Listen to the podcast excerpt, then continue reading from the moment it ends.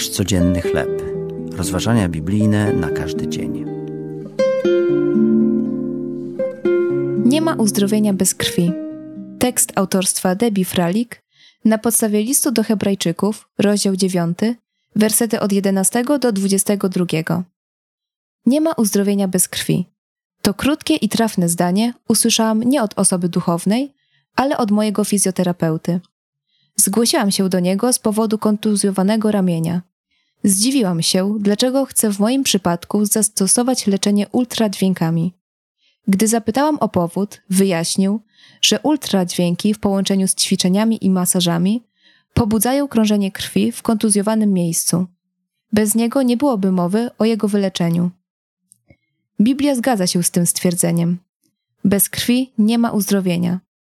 W Starym Testamencie czytamy, że krew zabijanych zwierząt była zadośćuczynieniem za grzech, aby oczyścić ludzi przed Bogiem. W liście do Hebrajczyków czytamy: O ileż bardziej krew Chrystusa, który przez Ducha Wiecznego ofiarował samego siebie, bez skazy Bogu, oczyści sumienie nasze od martwych uczynków.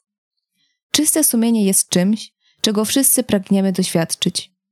Ze względu na to, że wciąż grzeszymy, zmagamy się z poczuciem winy, zapominamy jednak, że rozwiązanie tkwi w czymś innym niż we własnych wysiłkach.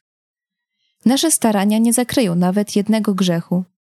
Krew Jezusa natomiast oczyści je wszystkie, nawet te najgorsze. To, co było prawdą w dniu naszego nawrócenia, jest prawdą również i dzisiaj. Uzdrowienie przychodzi tylko poprzez krew Jezusa, przelaną za nas na krzyżu. Bez rozlania krwi nie ma odpuszczenia.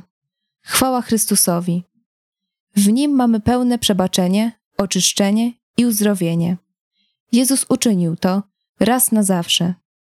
Jego krew nadal zakrywa grzechy i leczy. Tylko w nim jest nasza nadzieja. Czy Twoja natura podpowiada Ci, byś bardziej się starał i wysilał, gdy ogarnia Cię poczucie winy? Czy ofiara Jezusa, złożona raz na zawsze, daje Ci pocieszenie i otuchę? Jezu, wybacz mi, że próbuję sam zakryć mój grzech. Dziękuję Ci, że zrobiłeś wszystko, aby mnie oczyścić i uzdrowić. Nie muszę się zakrywać, gdy jestem przykryty Twoją krwią. To były rozważania biblijne na każdy dzień. Nasz codzienny chleb.